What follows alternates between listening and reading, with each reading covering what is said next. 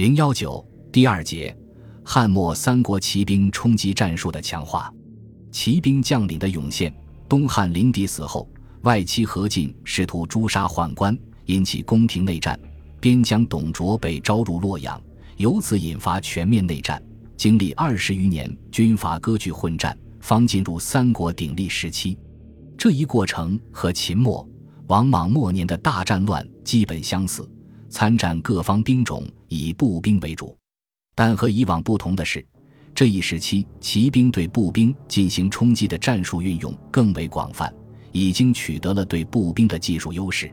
骑兵从此不再是陆战的辅助力量，职能也不再局限于战术性的侦察、袭扰和追击，而是成为和步兵一起决定陆战胜负的主力兵种。汉末到三国的战争中，伴随骑兵成为陆战主力的是一代名将的崛起，他们特别擅长骑马冲击作战。经常冲杀在战场第一线。回首此前的战争，我们很少能找到以亲自披甲上阵、与敌军肉搏血战而著称的将帅，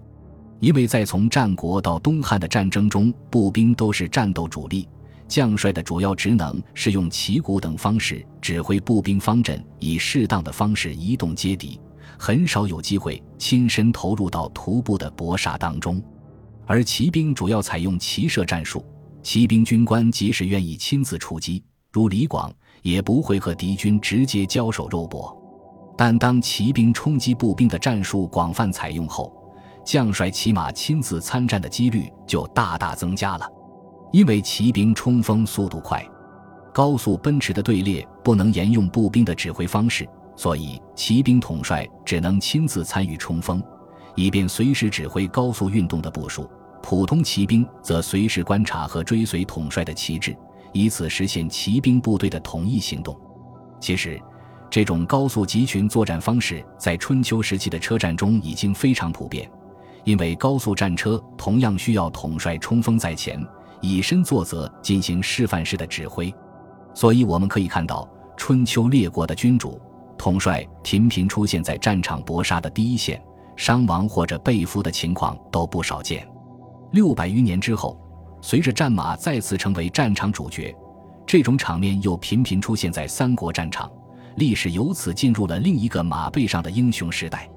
当然，并非汉末三国时期的所有军事统帅，或者说割据势力的军阀，都是合格的骑兵军官。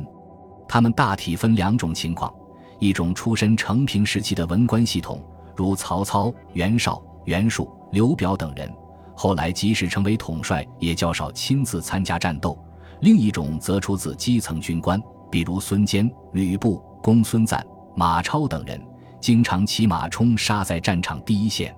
不过，这也和个人风格有关。比如，公孙瓒地位升高后，就较少亲自作战；而孙策、孙权兄弟即使已经成为统帅或皇帝，也依旧保持着亲自冲锋陷阵的习惯。